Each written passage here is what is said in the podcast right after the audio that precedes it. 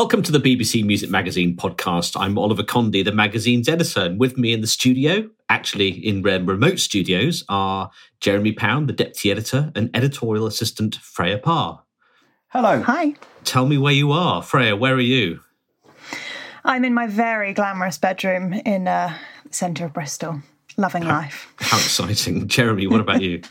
I'm in my dining room in grey and chilly Cheltenham today. Fantastic. And I'm up in North Bristol in my spare room, actually, with the digital organ behind me, just to sort of keep me in the music mood throughout the day. So this month, it's the turn of the May issue. This was the last issue we put to press before we went off on our coronavirus working from home period. As usual, the magazine's packed with features, news, interviews. We're going to take you through remotely in this podcast through the magazine. So let's get on with music news.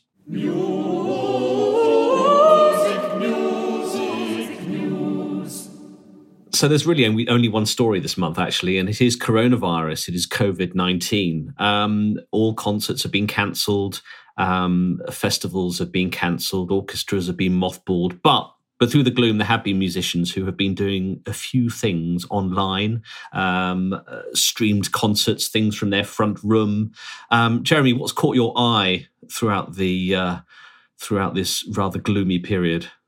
Well, I've been a little bit fickle in my choices. I've sort of been ambling about, kind of going from one to the next. However, the one which I've gone back to on a daily basis is it's always very handy if you've got two world-class musicians that actually live in the same house together, as in the case of pianist Tom Poster and violinist Elena Urioste.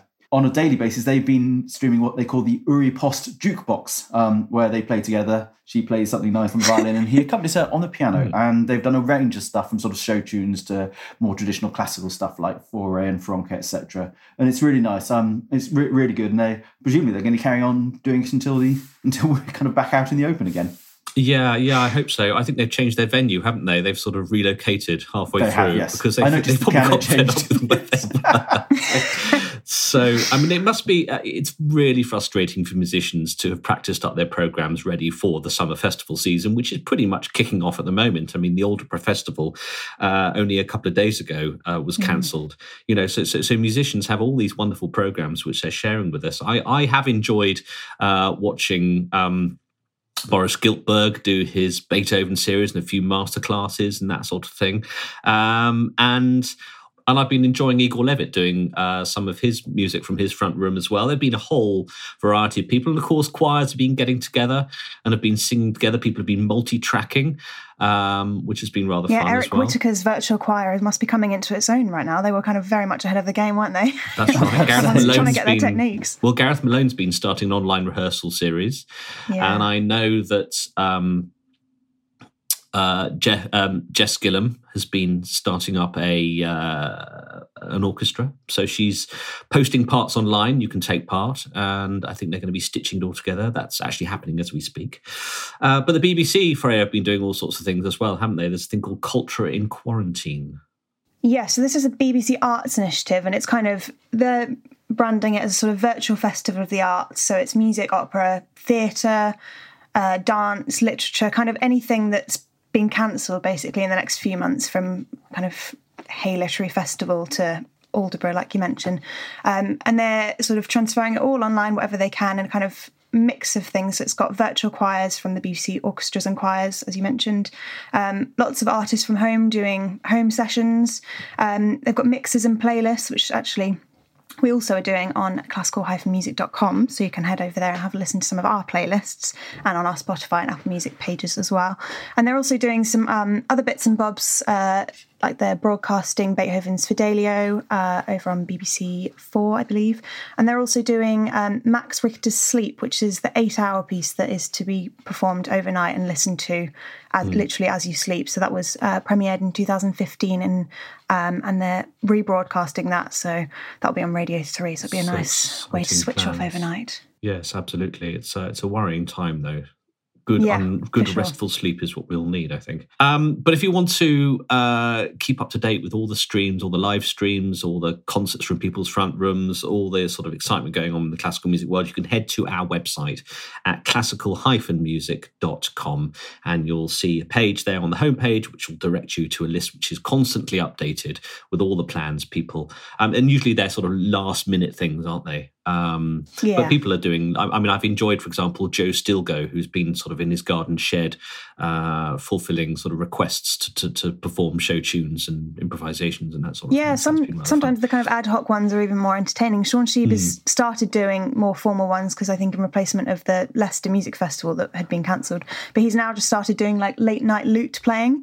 So he's just there with his whiskey in usually a quite outrageous outfit. And just sitting in bed playing a bit of lute. And it is so nice. It's sitting in bed playing the lute? Yeah. Excellent. Just very wholesome. It's very Tudor-like. It is very Tudor-like. Fantastic. Right, let's move on to this month's magazine. This month's magazine. So we're very keen to stress that we're producing the magazine as usual, albeit from our various rooms at homes. Subscribers will be getting their magazine delivered in the normal way, but many of you won't be able to get to the shops to pick up your issue because the newsagents, many of them, are closed. So we're offering all non-subscribers a totally risk-free, no-strings way to get the next 3 issues to you with free delivery. So just go to classical-music.com/offer. And you'll be able to pay a one-off amount without setting up a direct debit, and you'll save 15% on the newsstand price. And that's a way for you to get the next 3 issues. Starting actually, if you do it now, you'll have to get the June issue onwards, but you'll get the next 3 issues delivery free. So that's fantastic. Anyway, so here's some music for you to introduce the cover story of this month's magazine.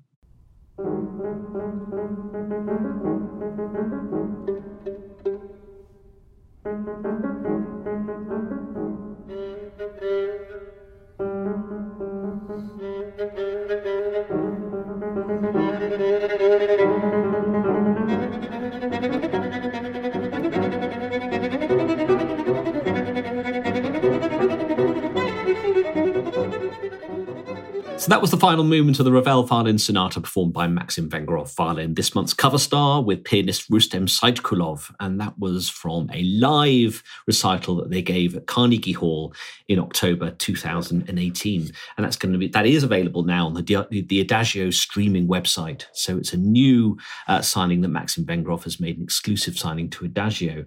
So Maxim Vengerov is our cover star and celebrating 40 years on the stage. It's quite incredible, really, isn't it, Jeremy? 40 years. I mean, he's 45 or 46 or something. You know. That simply tells you just how young he was when he started. We ought to mention that, of course, it's not been a kind of straight 40 years. He hasn't been playing all those 40 years non-stop. He had a break, of course, because he took time out from the violin and learnt other skills, etc., and then came back to it refreshed as well, as he mentions in the piece.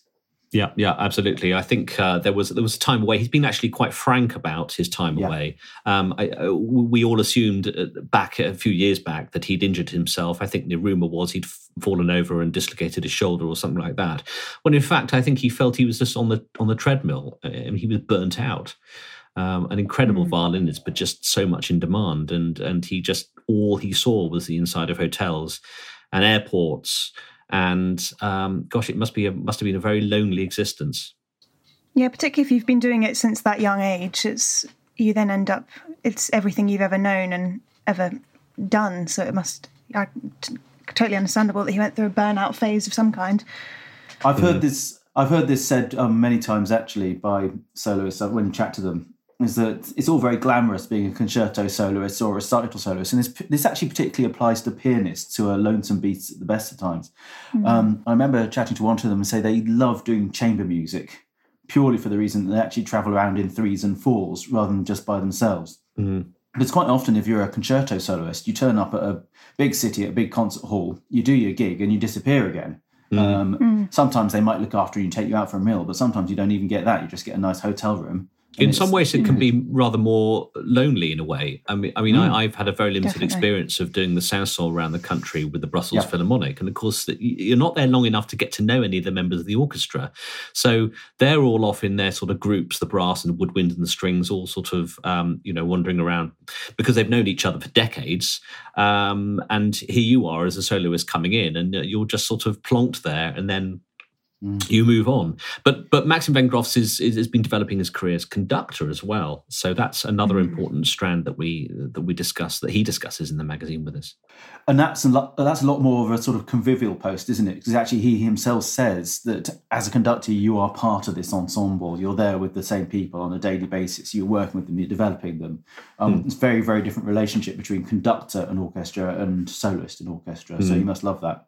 But he's taken it very seriously. I mean, a lot of violinists or instrumentalists, I think they sort of drop the instrument and then immediately pick up the baton and assume that they can do it. I mean, there are so many examples of that. Some are good at it, some are really terrible.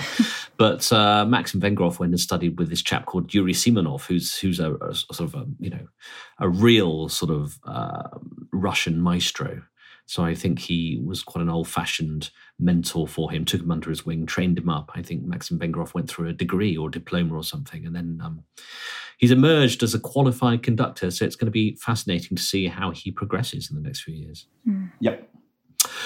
So the cover CD. Right, well, on this month's cover CD, we've actually got a bit of a special performance. It is Bruckner's Eighth Symphony, and it is performed by the BBC Scottish Symphony Orchestra, conducted by Donald Runnicles, who, of course, used to be their principal conductor and actually is still their emeritus conductor still to this day. I love hearing 19th century stuff from Donald Runnicles. I mean, his Wagner is just fantastic. His Bruckner and Mahler, it's just amazing. He is a big picture man, I'd say. Yeah, and this is, absolutely. And Bruckner, I mean, we shouldn't really be getting the whole of Bruckner 8 on one CD. I have it usually spread over two. So I don't think he's taken it that much more quickly, but it's a wonderful performance. Okay, well, we're going to hear it now, a little bit of it. Just we're going to plunge into the beginning of the third movement, the Adagio, feierlich, langsam, doch nicht schleppend. Here we go.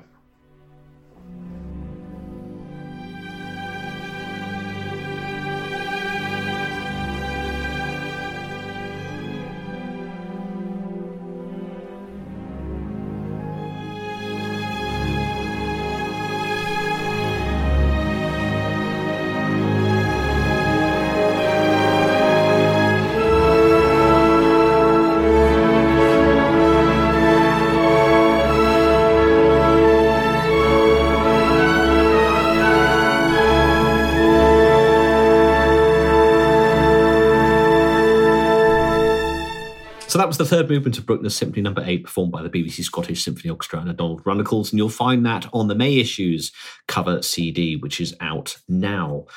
Jeremy, you're going to take us over to the West, aren't you? Yes, I am. I'm going to take us to the Caribbean.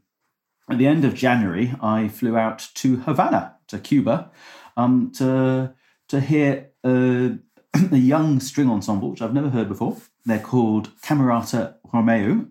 And they've actually been playing since the 1990s, and they are all female, most of them in their 20s, one or two of them slightly older than that.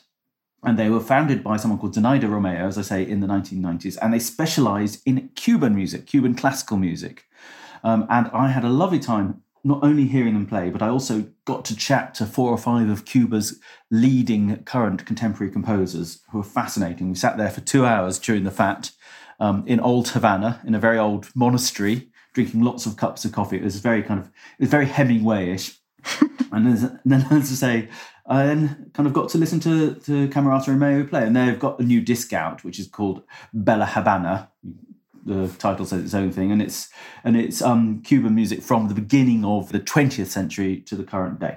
Fantastic. We don't normally think of Cuban classical music, do we? We just think of the sort of Buena Vista Social Club, and that's pretty much it. So it's exciting to be able to sort of delve into, much like last month when we were listening to Villa Lobos and a little bit more sort of unknown Brazilian stuff. I mean, it's just nice to hear the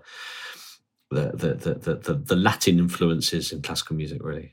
Exactly. And I found it really fascinating chatting to these composers, because I did say, I kind of launched this huge conversation by saying, what defines Cuban classical music? And they were all so knowledgeable. They actually took me right back to the 18th century and kind of ran me through this history period, telling me exactly how it developed and how there's European influence in there. Like actually all of Cuban culture is this kind of wonderful mixture of Creole, Caribbean and European. And the music is exactly the same. And they're saying you can hear European dances in there, but you can also hear kind of local rhythms. It's wonderful stuff. I really like it. And I have to say that Camerata Romeu play it superbly as well. Talking about much more exotic, we're going from west to east, Freya, and we're going all the way over to India. Go on, tell us what we're talking about in this month's magazine. Yes, so this year is Ravi Shankar's centenary year, the sitar player and composer. We've got a great piece, kind of potted history of Ravi Shankar's music by his biographer, Oliver Craske.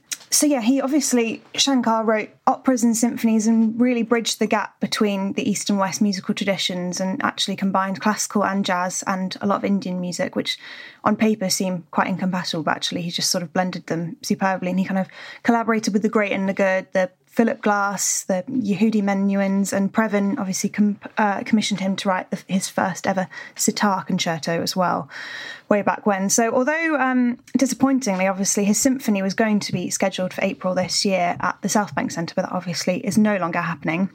So in the meantime, you can read our fabulous piece all about Ravi Shankar and discover some of his music.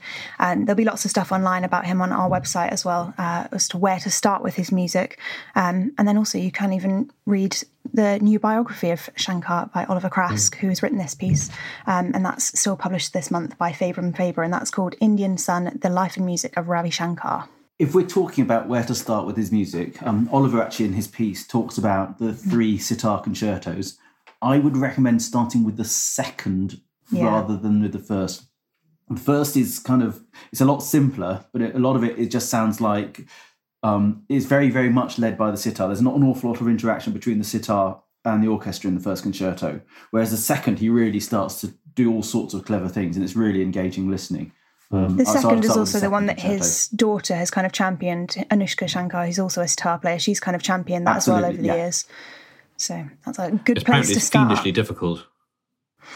I mean, all sitar music sounds difficult to me. I think it's incredible, but I'm disappointed to not be hearing his symphony. Yeah. Absolutely. Right. Let's move on to First Listen.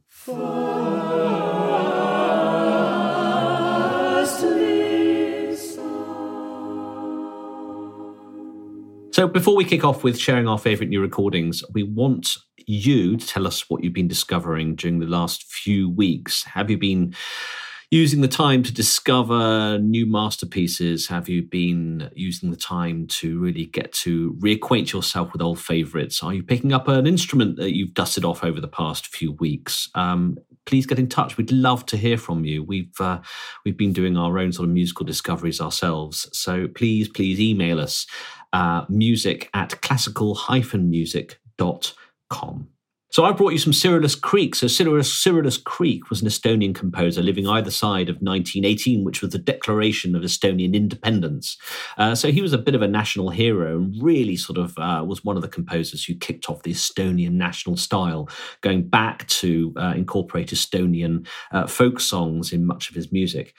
Gorgeous choral composer, and there's a new recording on ECM which is performed by Vox Clamantis, which is a BBC Music Magazine award winner actually, and they've put together much of his music, and I want to play you this sort of Estonian folk hymn which Cyrillus Kreek has arranged, and it's called Whilst Greater Is Our Poverty, Still Greater Is Our Blessing, which seems very apt in these times.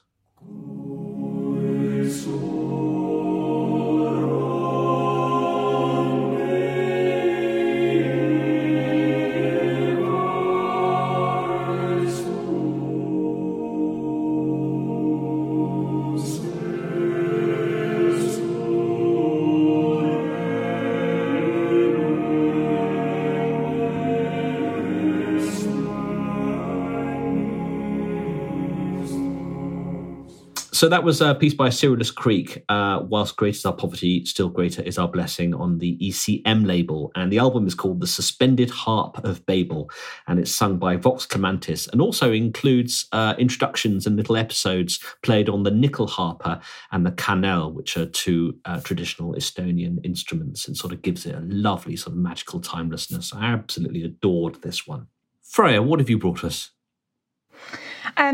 Something slightly different. I really enjoyed actually working from home. I've been able to sort of, rather than listen with headphones on, I've been really utilising the forces of my sound system in my room, and probably to the chagrin of my flatmates.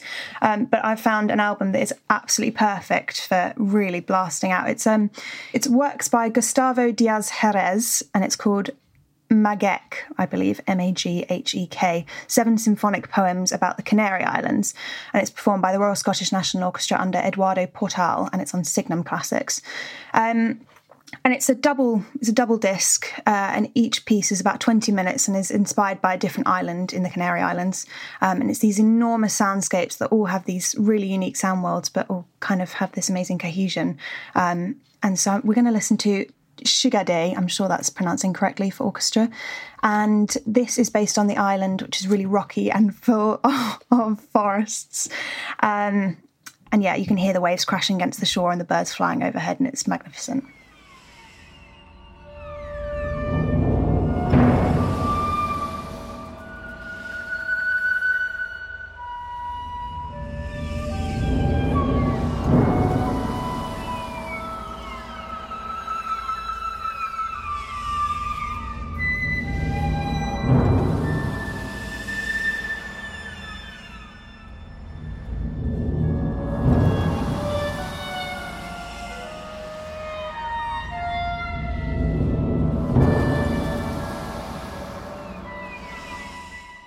Jeremy, what have you brought us?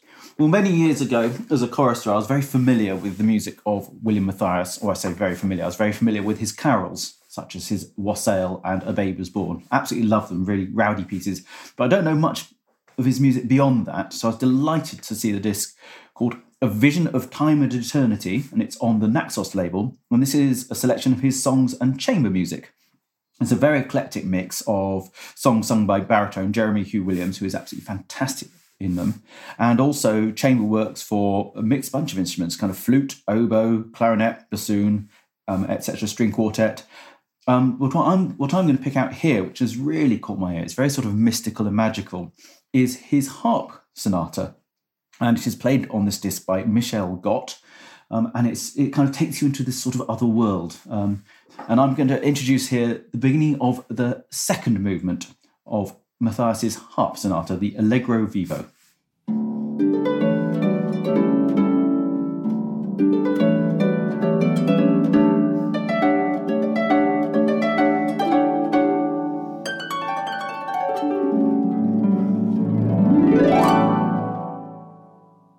And that was on a disc called A Vision of Time and Eternity, and on the Naxos label, and the catalogue number is 8574053, and lovely it is too. Fantastic. Well, that brings us to the end of this month's podcast.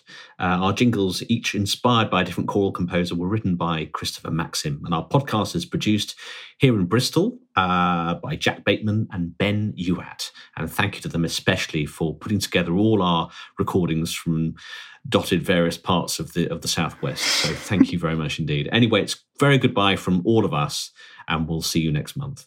Goodbye. Goodbye. Bye. The BBC Music Magazine Pod.